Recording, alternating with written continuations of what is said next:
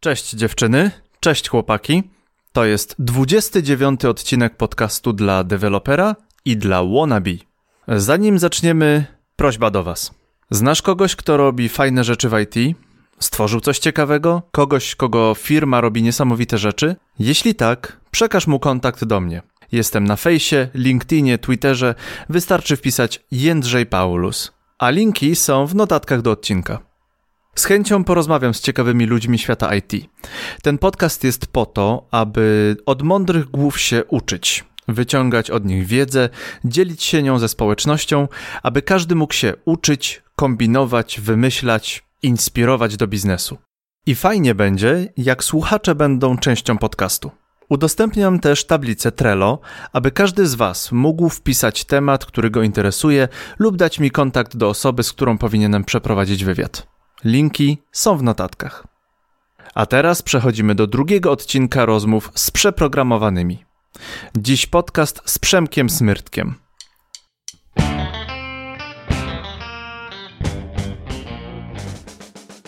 Do czego i dlaczego potrzebujemy przeglądarki internetowej? Jak działa przeglądarka? Czy wiesz, że wraz z upowszechnieniem się IoT przeglądarka może być nawet w Twoim piekarniku lub lodówce? Nieważne, czy używasz Chrome, Firefox, Opery, Edge czy czegokolwiek innego. Przeglądarka jest środowiskiem, w którym działa JavaScript. W tym podcaście Przemek Smyrdek opowie nam o podstawach działania naszego codziennego narzędzia pracy. Zaczniemy od podstawowych formatów, które obsługuje przeglądarka, opiszemy jej działanie, czyli cztery kroki do wyświetlenia strony internetowej. Porozmawiamy też o frameworkach, gdzie nawiążemy do pierwszego podcastu z przeprogramowanymi z Marcinem Czarkowskim. A na końcu, po ludzku, opowiemy czym jest API i do czego się tego używa. Dziękuję Envy Ewelinie za 5 gwiazdek i miłą recenzję, którą zostawiła na iTunes. Chwaliła naszą rozmowę z Krzyśkiem Kępińskim. Zapraszam do wysłuchania podcastu z Przemkiem Smyrtkiem. Dzień dobry. Dzień dobry wszystkim. Mamy drugi live z serii live Przeprogramowani i Developer Wannabe. Moim gościem dzisiaj jest Przemek Smyrdek z bandy Przeprogramowanych. Przeprogramowani to jest Przemek Smyrdek, Marcin Czarkowski i Adam Overment, gospodarczyk. Zaczynamy. Dzisiaj będziemy mówili o przeglądarce internetowej, o tym, jak ta przeglądarka działa, o tym, w jaki sposób e, wytłumaczyć przeglądarce, co my chcemy. Chciałbym się Ciebie spytać na rozgrzewkę, Przemku, jaki miałeś pierwszy komputer? Opowiedz. Jaki miałem pierwszy komputer? No, powiem Ci, że y, jeśli chodzi o moje pierwsze lata szkolne, bo to właśnie wtedy ten pierwszy komputer się pojawił, to y, nigdy za bardzo nie trzymałem, nie trzymałem tego w pamięci, wolałem się zawsze skupiać na czasach y, jakby współczesnych, także muszę sobie, to, muszę sobie tego poszukać w głowie. Wydaje mi się, że była to czwarta klasa mhm. szkoły podstawowej, więc na przykład w porównaniu do moich rówieśników było to nieco później niż taki klasyczny komputer na komunie. E, ale też przez to sprzęt był nieco lepszy. Ja niestety e, nie dożyłem, nie dożyłem. Ominęły mnie czasy Commodorów, Amigi i wszystkiego tego, czym mm, nieraz jakby zachwycają się moi koledzy, mhm. programiści. Ja, mój, mój, pierwszy komputer no to, mm, to był GeForce MX 440, mm, Athlon 1700, 256 MB RAMu, także powiedzielibyśmy, że całkiem współczesna forma. E, w porównaniu do dzisiejszego sprzętu to mhm. wszystko po prostu poszło w górę, ale e, jakby architektura czy też, czy też systemy operacyjne, no to, to wszystko było bardzo podobne. No nie? Tam był Windows, Windows XP, no tyle różnica była taka, że to było offline, bo faktycznie nie zacząłem od internetu teraz zdradzam trochę nasze, nasze zaplecze, bo podcasterzy bardzo często robią to, co się nazywa pre-interview, czyli omawiamy temat. Jak omawialiśmy temat e, naszej, naszej rozmowy, to dowiedziałem się, że tak e, nie wystartowałeś tylko i wyłącznie z programowania. Tak naprawdę z samego programowania nie wystartowałeś, tylko zacząłeś od ciutkę innego aspektu. Tak, no zdecydowanie. Ja w ogóle, moje pierwsze jakby wspomnienie co do komputera i takiego sprzętu, od którego zaczynałem, mhm. to były standardowo gry. Także tam nie było nigdzie mowy o tym, że ja będę programował, e, czy, czy będę robił na przykład takie rzeczy jak teraz, bo po prostu nie miałem tego w głowie. Mm, zaczęło się od gier, a potem bardzo szybko przeszło na mhm. temat grafiki komputerowej. Przez to, że gdzieś tam u mnie w rodzinie, wśród mojego rodzeństwa na przykład było zainteresowanie motoryzacją, no to ja też tą grafikę komputerową kierowałem w stronę właśnie projektowania na przykład czegoś związanego z samochodami, tak zwany virtual tuning, to była taka całkiem popularna, takie, takie całkiem popularne zajęcie swego czasu w, w Polsce, mhm. w polskim świadku grafiki komputerowej. No i ja właśnie w tym, tym, tym virtual tuningiem zajmowałem się przez dobre kilka lat. E, w trakcie tego uczyłem się Photoshopa, uczyłem się obsługi tych wszystkich narzędzi związanych z grafiką komputerową. I bardzo, bardzo, bardzo późno, tak jak mówię, znowu w porównaniu do jakiejś tam historii o znakomitych programistach, e, na programowanie skręciłem gdzieś dopiero w okolicy studiów. Także cała szkoła średnia, całe gimnazjum to była grafika komputerowa i projektowanie w kontekście motoryzacji. Pewnie tak programując, trochę, trochę bawiąc się tą grafiką, zwracałeś uwagę pewnie na jakąś produktywność, coś, bawiłeś się w narzędzia. Jak zdobywałeś wiedzę, żeby się, ogólnie, żeby się zacząć uczyć żeby skręcić na programowanie? Wiedzy szukałem na dwa sposoby. Przede wszystkim swego czasu w Polsce były popularne takie magazyny drukowane, jak na przykład e, Autotuning Świat, e, innego typu historie, coś na zasadzie mhm. dzisiejszego wiesz, przeglądu sportowego dla fanów piłki nożnej. Tam mieliśmy po prostu magazyny motoryzacyjne, między innymi z działem dotyczącym virtual tuningu, czyli po pierwsze prasa drukowana, no ale po drugie też społeczności w internecie, społeczności w internecie, fora internetowe, grupy dyskusyjne. Przez to, że ten światek virtual tuningu nie był jakiś szczególnie duży, to dość szybko miałem okazję poznać wszystkich uczestników mhm. jakby tej społeczności. No i wtedy też tak naprawdę zacząłem zwracać uwagę na to, w jakim środowisku to wszystko się dzieje, no nie? że to się dzieje na jakichś forach, że na tym forum pojawia się coś takiego jak PHP BB by Przemo, które, co jest silnik, to jest silnik mm -hmm. for internetowych, na którym pewnie stała połowa polskich for internetowych swego czasu. Tak? Zacząłem zwracać uwagę na takie rzeczy jak chociażby otwieranie dwóch projektów z samochodami w dwóch y, zakładkach przeglądarki czyli e, wszystko to, co sprawiało, że moja praca była albo łatwa i przyjemna, albo tak jak na przykład w kontekście jakiegoś Internet Explorera, powodowała, że musiałem kilka okien mieć otwartych mm -hmm. koło siebie, tak, także i przez to, że ten proces był stosunkowo długi, a dość sporo lat w tym, w tym świecie virtual tuningu spędziłem, no to to przychodziło tak jakby, jakby stopniowo, ale tak jak mówię, prasa drukowana, fora, grupy dyskusyjne. No i tak naprawdę też wszystko musiało się zacząć od, od momentu, kiedy e, jakby podłączono mi pierwszy, pierwsze połączenie internetowe. To, były, to, było, to była radiówka. Zmiana w życiu. Tak, 64 kilobity radiówka. No i wtedy się okazało, że właśnie to wszystko się może dziać, mhm. to może się dziać online po prostu, nie? że można z internetu jakiś plik pobrać, że nagle masz jakieś przeglądarki internetowe, co to w ogóle jest ta przeglądarka internetowa, że z kimś możesz pogadać przez gadu-gadu. E, no i e, tak naprawdę internet zmienił bardzo dużo, no i, i wtedy ta świadomość jakby zaczęła rosnąć u mnie dopiero. Przeglądarka internetowa i w ten sposób zaczynamy główny temat naszej rozmowy, naszego live'a. Łyk wody, tak jak robiłem z Marcinem, jest. podcasterzy piją wodę i zaczynamy. Przeglądarka internetowa. Zacznijmy od tego, że jak robiliśmy pre-interview, to doszło do mnie, że jak często używamy tej przeglądarki internetowej, jak ta przeglądarka internetowa jest częścią naszego życia. Czy to na, na, na komórce, czy na komputerze. No, w najprzeróżniejszych momentach używamy tej, tej przeglądarki. A y, w naszym podcaście, w naszej rozmowie chciałbym, żebyśmy uświadomili również naszym, naszym osobom takie, takie konteksty, które używamy dla przeglądarki internetowej. Czyli zacznijmy od użytkowników. Y, w jaki sposób się używa tej przeglądarki? Podstawy podstaw, ale no, wymaga nasz dziennikarski obowiązek, aby zacząć od tego. Od użytkownika. Jak to jest?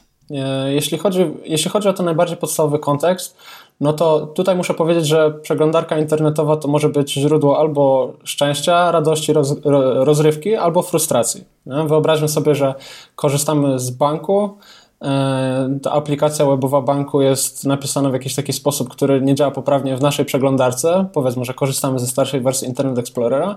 No i na przykład nie możemy naszej cioci zrobić przelewu. No i od razu się frustrujemy z tego powodu. E, jakby przypisujemy tą cechę tego czegoś złego, tego negatywnego do przeglądarki internetowej. Mm, no i tak jak mówię, wpływa to znacznie na takie codzienne procesy. Tak jak powiedziałeś, tak naprawdę ta przeglądarka w dzisiejszych czasach jest wszędzie. Także ten kontekst takiego zwykłego, standardowego użytkownika, no to jest bardzo popularna wbrew pozorom sprawa, tak? W każdej kieszeni mamy przeglądarkę internetową, e, przez przeglądarkę kupujemy, przez przeglądarkę robimy przelewy, przez przeglądarkę, nie wiem, rozmawiamy ze znajomymi, pracujemy przez przeglądarkę internetową, rysujemy przez przeglądarkę internetową, e, no i, i tam naprawdę bardzo dużo się dzieje. No i teraz pytanie, Pytanie, mhm. jaką, jakby, jakie doświadczenia y, zaoferuje nam twórca danego rozwiązania do realizacji właśnie tych, mhm. tych zadań z życia codziennego. To jest na pewno taki pierwszy kontekst. E, taki drugi kontekst, o którym myślę warto byłoby powiedzieć, to jest to, że e, zostawiając już trochę na boku takiego szarego mnie czy ciebie, który właśnie korzysta sobie z tej przeglądarki tak, żeby zrobić przelew, no to przeglądarka internetowa to jest teraz po prostu platforma. W dzisiejszych czasach to jest platforma, w kontekście której biznes planuje poszczególne rozwiązania. Mamy całą grupę rozwiązań software as a service, czyli rozwiązań dostarczanych w formie właśnie usług chmurowych, e, które nie są instalowane na Twoim urządzeniu.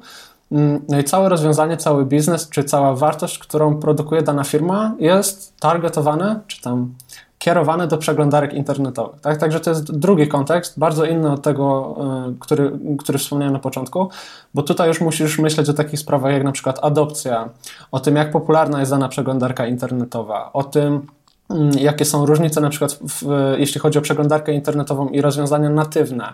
Czy nam się właściwie opłaca dostarczać to rozwiązanie przez mhm. internet? Może lepiej byłoby, żeby ktoś po prostu to zainstalował u siebie na komputerze i żeby to było dostępne offline. Tak?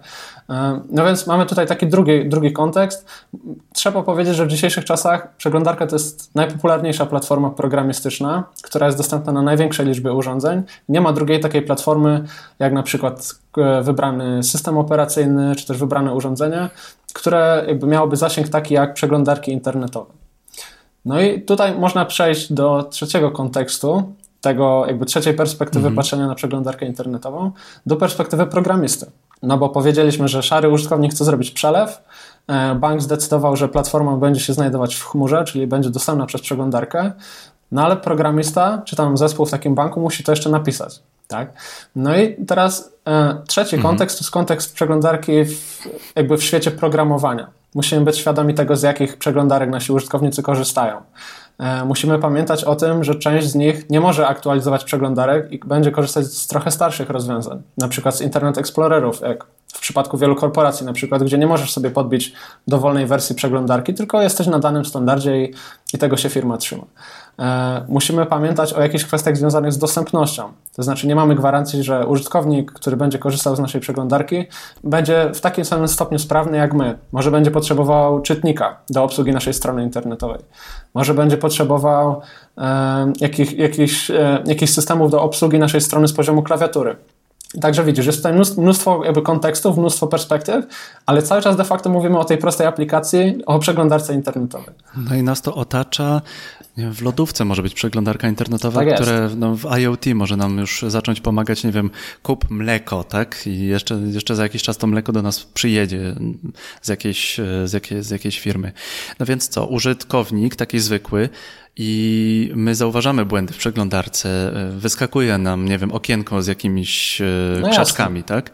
E, platforma stacjonarna, czy, czy, czy, czy biznesowa, czy mobilowa, no możemy sobie wziąć komórkę i jak mamy zainstalowanego Netflixa, czyli sobie możemy obejrzeć film. No i programista. Programista, który pisze dany kod, dany kod idzie tak do jest. przeglądarki, czyli tłumaczymy przeglądarce, jak to działa.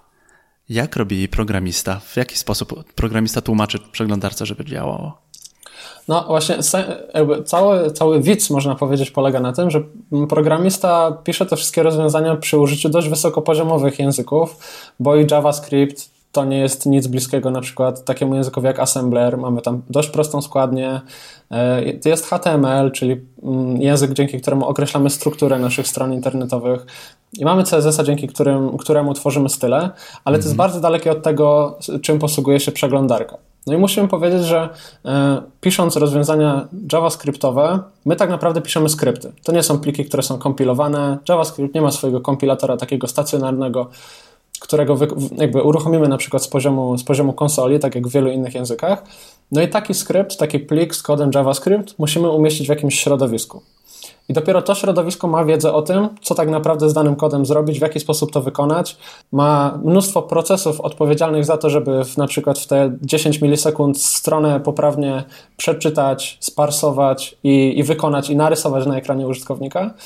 No i tutaj jeszcze taka na pewno ważna kwestia jest taka, że tak jak powiedziałem o tym środowisku, które wie jak, mhm. jak wykonać ten dany fragment, to musimy powiedzieć, że przeglądarka to jest tylko jedno z wielu środowisk, na których mm, ten JavaScript może być uruchamiany bo obok przeglądarki internetowej mamy chociażby Node.jsa, dzięki któremu tworzymy rozwiązania serwerowe.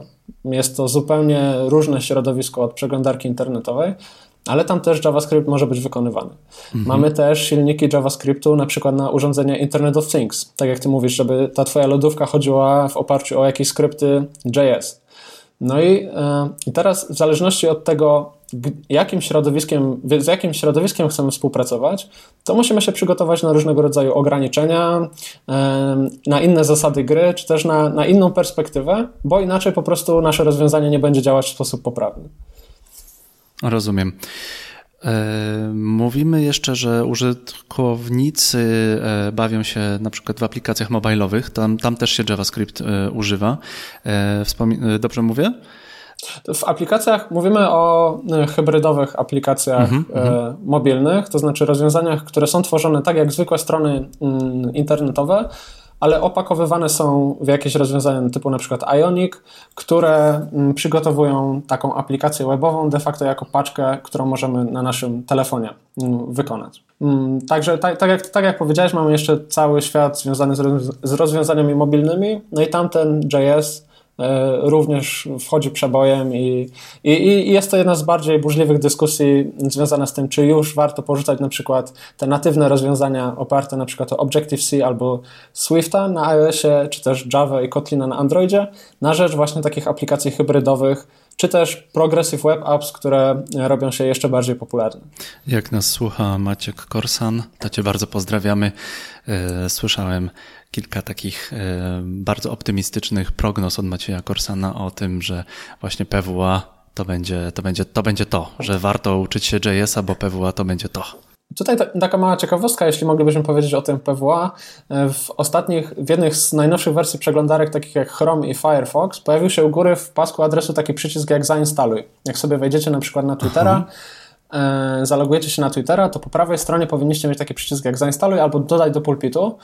I to oznacza, że ta aplikacja jest zgodna właśnie z, ze zbiorem, jest, ze zbiorem wymagań e, Progressive Web App, dzięki czemu możemy ją dodać na pulpit. No i w tym przypadku już zaciera się tak naprawdę ta granica pomiędzy tym, czy to jest rozwiązanie e, natywne, bo znajduje się na naszym pulpicie, czy to jest rozwiązanie webowe, no nie wiadomo już do końca, tak? Ta granica się coraz bardziej zaciera. A teraz poproszę Ciebie o przejście do takiego tematu, który ustaliliśmy troszkę wcześniej. Programista i przeglądarka internetowa. Będzie Wam opowiadał programista o tym, jak to się robi. To e, zaczniemy od niskiego poziomu, będziemy iść coraz, e, coraz, coraz wyżej, coraz ciekawiej. A w nomenklaturze programistycznej zrobiliśmy to odwrotnie, od poziomu wysokiego do rozwiązań jakby niskopoziomowych, tak? No to zacznijmy od zera, żeby było po programistycznemu. Tak jak powiedziałem, jak szukasz kursu związanego z tworzeniem rozwiązań dla internetu, no to autor kursu powie Ci, że masz trzy języki, którymi możesz się posługiwać. Masz mhm. HTML do definiowania strony, struktury strony internetowej, masz JavaScript do tego, żeby dodawać dynamikę na takiej stronie, jakieś zachowanie, jakąś interaktywność, no i masz CSS, który definiuje style. To mhm. są takie trzy języki, które znajdziesz na początku każdego kursu, jak tworzyć strony internetowe. No i fajnie by było, gdyby przeglądarka już kończyła pracę na tym etapie, no ale to tak nie wygląda niestety. To wszystko musi zostać przetrawione przez wnętrzności przeglądarki, przez poszczególne komponenty przeglądarki i mamy te kilka kolejnych kroków, które są już niż, bardziej niskopoziomowe, tak jak ty powiedziałeś, mm, które sprawią, że tak naprawdę przed nami pojawi się strona internetowa. Mm, ważne jest to, że to wszystko, o czym zaraz będziemy mówić, no to są jakby milisekundy, tak? E, niezależnie od tego, na jakim urządzeniu jesteśmy, my tego tak naprawdę nie zobaczymy. Nie zobaczymy tego, jak Przeglądarka parsuje nasz kod, czyli czyta strukturę strony internetowej. Nie zobaczymy, jak budują się style, nie zobaczymy, jak interpretowany jest język JavaScript. My tylko zobaczymy takie małe kółeczko w przeglądarce, która będzie pracować i ładować tą naszą stronę. W zależności od połączenia, w zależności od mocy obliczeniowej, zrobi się to mm, albo wolniej, albo szybciej. To jest to, to, co powiem, jest, jest bardzo ciekawe o tyle, że mm, nie, nie są to jednorazowe operacje, ale to jest cykl, który będzie się, y, który będzie się powtarzał za każdym razem, jak coś na tej stronie zrobimy. Jak wykonamy jakąś interakcję, jakąś akcję, y, jak coś zmienimy na naszej stronie internetowej, ponieważ przeglądarka musi cały czas na bieżąco reagować na to, co się dzieje, na to, co robi użytkownik i odpowiednio rysować, powiedzielibyśmy, stronę internetową. No i schodząc już poziom niżej, y, warto jest powiedzieć o czymś takim, co nazywa się Critical Rendering Path, czyli CRP. I ten Critical Rendering Path to jest zbiór kroków, które musi wykonać przeglądarka do tego, żeby narysować stronę internetową. CRP, Critical Rendering mhm. Path. I w skład tego Critical Rendering Path wchodzą cztery kroki. Będziemy o tym mówić pewnie z parę dobrych minut, a przeglądarka zrobi to w 10 milisekund. Także tak, po kolei na, na, na samym początku mamy coś takiego jak parsing. Przeglądarka wczytuje kod HTML i e, buduje sobie tak zwany Document Object Model, czyli DOM, obiektową mhm. reprezentację naszej strony internetowej oraz CSS Object Model, czyli mm, podobnie obiektową strukturę, ale teraz z kolei styli, które na te elementy będziemy nakładać. Czyli krok pierwszy to jest struktura. Przeglądarka musi poznać, co właściwie umieściliśmy na naszej stronie internetowej. To jest krok pierwszy. Powiedzieliśmy, e, że są cztery, no więc teraz przechodzimy do kroku drugiego. Krok drugi nazywa się render. Przeglądarka na podstawie tych dwóch drzew, które zostały utworzone wcześniej, czyli Document Object Modelu oraz e, CSS Object Modelu, zaczyna się zastanawiać, co właściwie warto byłoby pokazać temu użytkownikowi. Bo może się okazać, że na przykład w stylach ktoś w taki sposób napisał ten fragment strony, że jakiś pop-up jest na stronie, ale nie będzie widoczny na samym początku. On powinien pojawić się dopiero w momencie, jak e, użytkownik kliknie na jakiś przycisk, jak coś zmieni na stronie. Mhm, czy też tutaj, właśnie wykona jakąś akcję. Tutaj można na przykład przywołać ten moment, kiedy masz jakąś listę, masz jakiś spis, e, klikasz na tę na, na te listę i wtedy ona ci się otwiera. To jest, to jest ten moment e, renderowania. Dobrze myślę? Dokładnie tak. Właściwie tutaj o, to jest, y, mamy renderowanie w mowie potocznej i pewnie wielu z nas przez, przez renderowanie e, wyobraża sobie już faktyczne rysowanie, ale dla przeglądarki renderowanie to jest dopiero zebranie elementów, które mają być narysowane. Czyli to mhm. jest etap poprzedzający faktyczne rysowanie. Mamy ten e, krok render i tutaj przeglądarka buduje sobie coś takiego jak render trees czyli drzewa obiektów, które mają zostać narysowane przez przeglądarkę. To jest krok drugi. Zaczęliśmy od parsowania, struktura, no i krok drugi to jest renderowanie, czyli zbieramy sobie z tej struktury to, co ma zostać wyświetlone. Krokiem trzecim jest krok layout albo re reflow, w trakcie którego przeglądarka będzie sobie układać pozycje wszystkich elementów. E, będzie sobie szukać relacji pomiędzy poszczególnymi elementami, położenia tego, co jest obok czego, co jest nad czym, i tutaj efektem finalnym będzie tak zwany box model, czyli model pudełkowy, znany wielu, którzy tworzą rozwiązania dla internetu. Mm, no i tutaj będziemy mieć policzone już takie rzeczy jak na przykład odstępy pomiędzy elementami. Będziemy wiedzieć, że jakieś elementy są na przykład rozmieszczone w kolumnach albo w wierszach, e, albo na przykład będą się składać, albo nie będą się składać. I dopiero czwartym etapem jest etap paint, czyli narysowanie tego wszystkiego. Mamy wczytaną strukturę strony, mamy e, policzone to, co ma się pojawić, mamy policzone położenie tych wszystkich elementów, no i w etapie Paint przeglądarka zaczyna to wszystko rysować, no i efektem finalnym jest bitmapa, czyli zwykły obrazek, na który tak naprawdę dodane są fragmenty, z którymi możemy wchodzić w interakcję. No i to są takie cztery kroki, w trakcie których ja sam się spociłem, jak, jak to opowiadałem. E, no ale to jest podstawa de facto każdej przeglądarki internetowej. No i ważna kwestia jest, e, ważna kwestia tutaj jest taka, że tak jak powiedziałem, to jest cykl. Za każdą zmianą czegoś na stronie za każdą akcją użytkownika, za każdą interakcją. Przeglądarka musi sobie powtórzyć te wszystkie kroki od, od kroku drugiego do czwartego, czyli znowu musi sobie sprawdzić, co będzie do wyświetlenia. Tak jak powiedziałeś o tej liście na przykład. Mhm. Użytkownik klika wyświetl listę, no to przeglądarka sobie zaczyna y, budować drzewo obiektów do wyrenderowania. Ok, narysujemy listę. Tak, teraz w e, kroku layout musimy sprawdzić, jak ta lista będzie położona, jakie tam są elementy, czy musimy coś przesunąć, żeby na tą listę znaleźć miejsce. No i dopiero w kroku czwartym ją narysujemy de facto. Także y, trzy kroki, które znowu będą się powtarzać, jak ktoś kliknie na przykład ukryj tą listę. Mhm. Także jak widać, to jest przeglądarka to jest taki pracownik, który nigdy się nie męczy. W zależności od tego, na jakim sprzęcie jesteśmy, no to tak szybko działa. No i jeszcze tutaj to co, to, co, to, co chciałbym dodać, bo ktoś mógłby zapytać, jakie to ma właściwie znaczenie, jeśli chodzi o te rozwiązania, które tworzymy. No my tak musimy tworzyć ten kod i tak musimy tworzyć te rozwiązania i aplikacje, żeby to wszystko działało wydajnie. Na przykład, tak jak, jak czasami mówimy potocznie, że nie rób głupiej pracy, tak? Nie rób czegoś, co jest nikomu niepotrzebne. No i w kontekście przeglądarki też chcemy, żeby przeglądarka nie robiła głupiej pracy, bo to wpływa na to, jak szybko załaduje się strona internetowa i na przykład ile zasobów ta przeglądarka będzie potrzebować. Także te nasze rozwiązania musimy pisać pamiętając o tych krokach, o których powiedziałem, plus pewnie o kilkunastu jeszcze innych rzeczach, ale do tego pewnie y, inny odcinek naszego podcastu się przyda.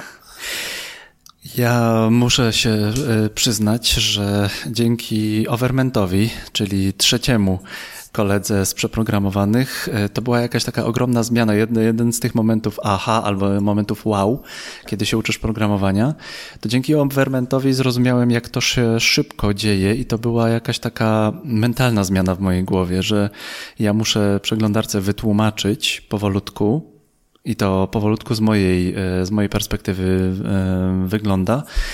I kiedy pierwszy raz uruchomiłem coś takiego, co mi się, nie wiem, odpowiednio strona wyświetliła, kiedy zrozumiałem, że te cztery kroki właśnie przeszły i to przeszły w milisekundy, to były no, wtedy się zachwyciłem chyba technologią, ale to był taki e, na samych początkach nauki i programowania, to były takie momenty.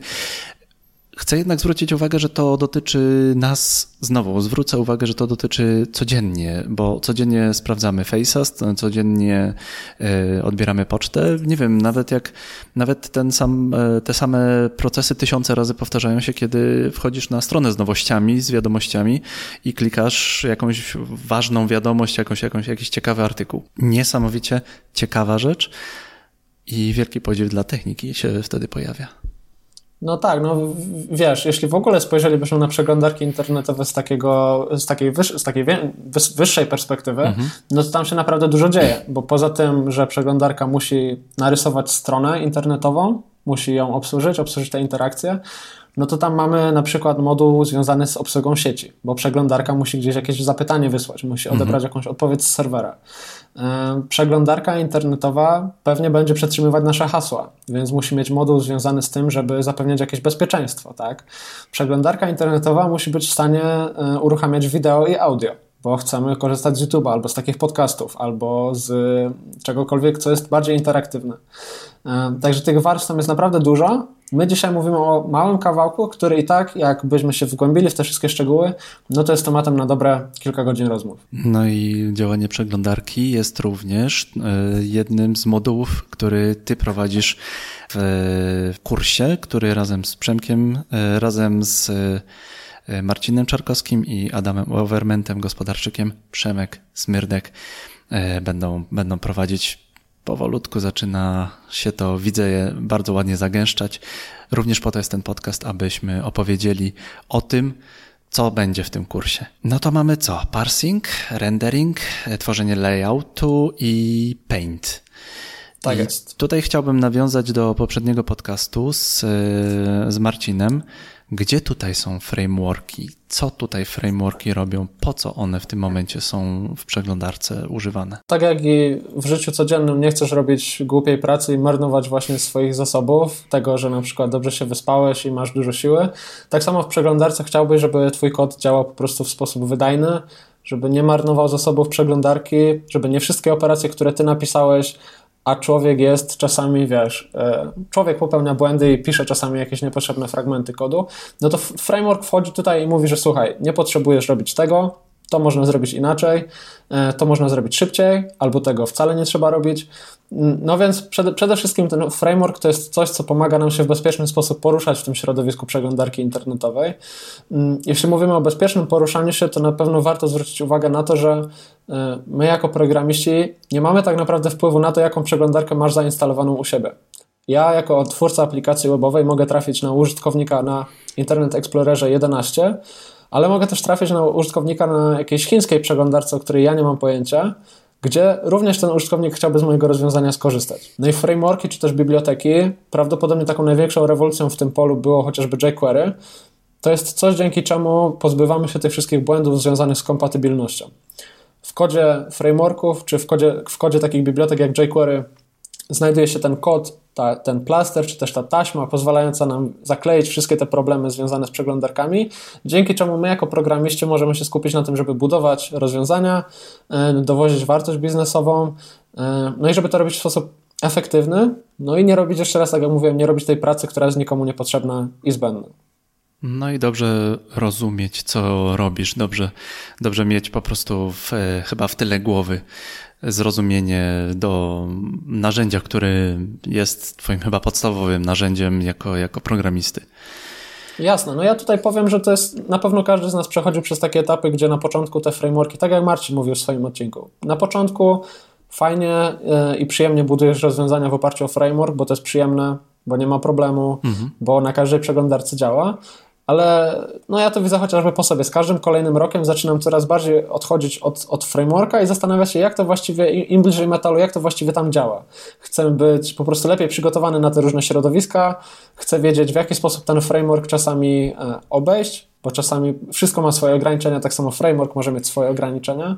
No i wydaje mi się, że ważniejsze, dużo ważniejsze jest, nie tylko w kontekście tego kursu, nie tylko w kontekście modułu, który tworzę, jest zrozumienie tego środowiska, niż zrozumienie e, frameworka. Mm -hmm, powiedziałbym. To mhm. jest, myślę, że to jest dość kontrowersyjne, co, co, co, co, powiedziałem, bo jakby jak czytamy internet, to wydaje się, że właśnie rozumienie frameworka to jest ta najważniejsza rzecz.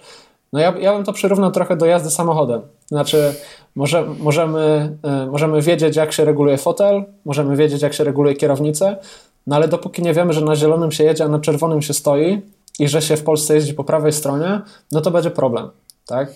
No więc trochę to, jest, trochę to jest taka sama sytuacja z przeglądarką. Jak nie znamy tych zasad gry, które nam przeglądarka daje, to nawet jak mamy te wszystkie skróty, które nam dają frameworki, to gdzieś na pewnym etapie możemy dojść po prostu do ściany. Chciałbym jeszcze, abyś opowiedział trochę o API, bo API to jest rzecz, która, którą się spotyka mnóstwo razy. Bardzo często się spotyka samo słowo API. Co to jest? Jak to się, z czym to się je? Z czym to się je? No, wydaje mi się, że większość z nas, jak słyszy słowo API, no to ma w głowie takie API RESTowe. REST API, mhm. API, e, czyli interfejs, dzięki któremu możemy wchodzić w interakcję z rozwiązaniem webowym.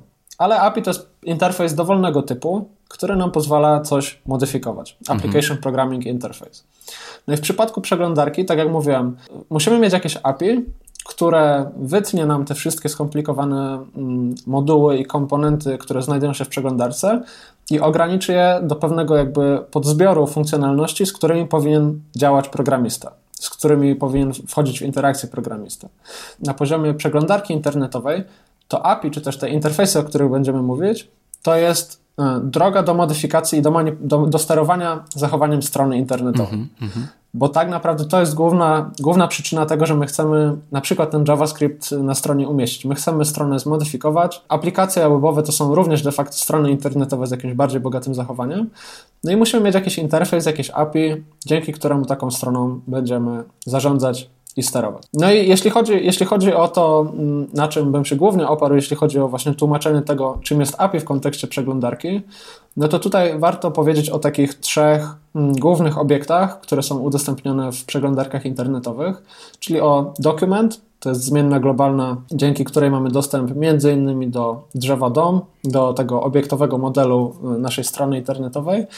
Mamy window, czyli kolejną zmienną globalną, która udostępnia nam informacje o tym, jaki jest rozmiar okna, w którym będziemy pracować, czy ktoś właśnie zaczął scrollować, albo czy ktoś zmienia rozmiar tego okna.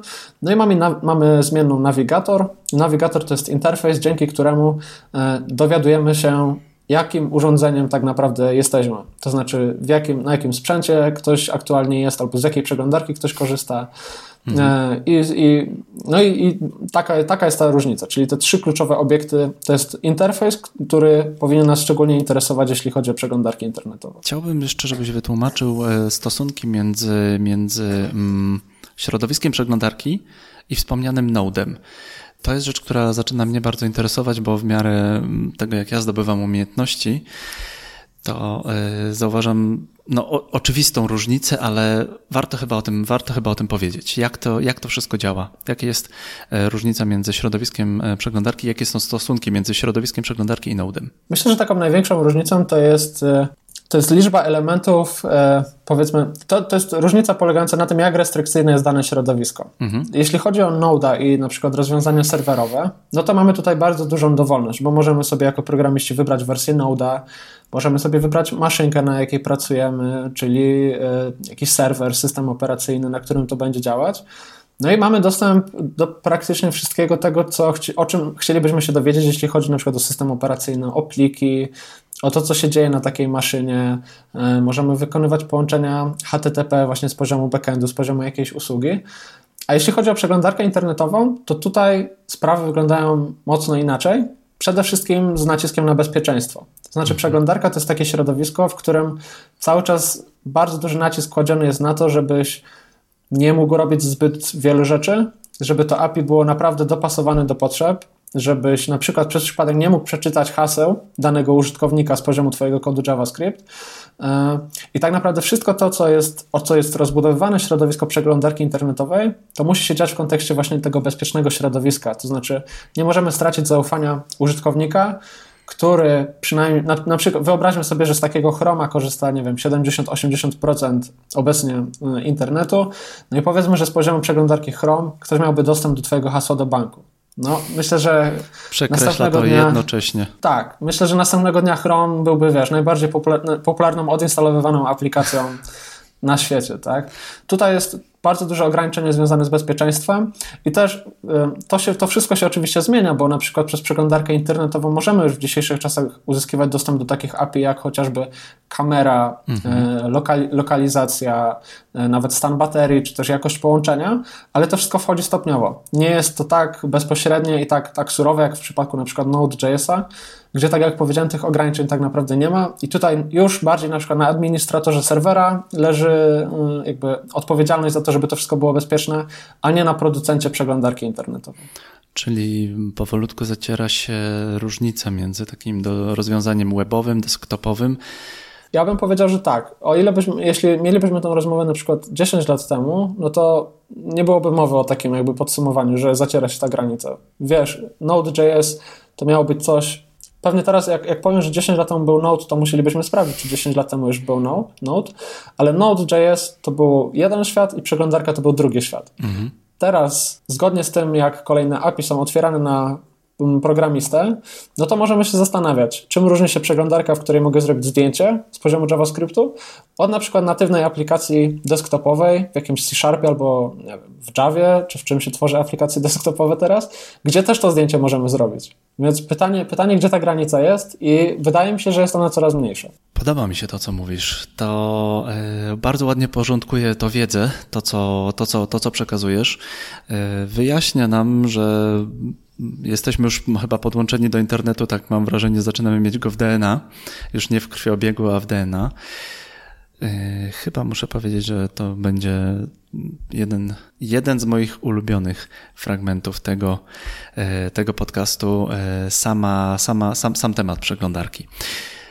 No, ja, ja, bym, ja bym zachęcał do tego, żeby, żeby za szybko nie skreślać jakby wagi takich rozwiązań w środowisku przeglądarki internetowej, bo tak jak mówię, to się staje coraz bliższe rozwiązaniu mm. natywnym i te rozwiązania, które będziemy oglądać w przeglądarce będą coraz bardziej poważne i zaawansowane.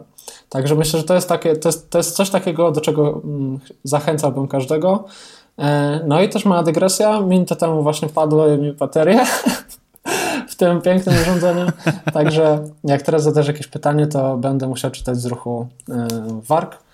Mm, ale, ale myślę, że to wszystko. Myślę, że to jest, myślę, że to, to, to, o czym chciałem, to, o czym chciałem powiedzieć, jakby co jest najważniejsze, to jest to, żeby właśnie nie, nie deprecjonować tej przeglądarki internetowej, bo to jest naprawdę potężne środowisko i dużo się tam dzieje. To był podcast z Przemkiem Smyrtkiem. Bardzo, bardzo, bardzo Wam dziękujemy za to, że byliście z nami. Ten podcast, jak również live, e, będzie dostępny i na YouTubie, i na Facebooku. Podzielcie się tym podcastem z innymi, e, podzielcie się rozmową naszą. E, możecie się kontaktować zarówno ze mną, jak i z Przemkiem. Bardzo chętnie odpowiem na, na Wasze pytania i komentarze. To na razie tyle. Waszym gościem był Przemek Smyrdek z Przeprogramowanych. Ja się nazywam Jędrzej Paulus, prowadzę Developer Wannabe Podcast. Wszystkiego dobrego, trzymajcie się, do usłyszenia i do zobaczenia.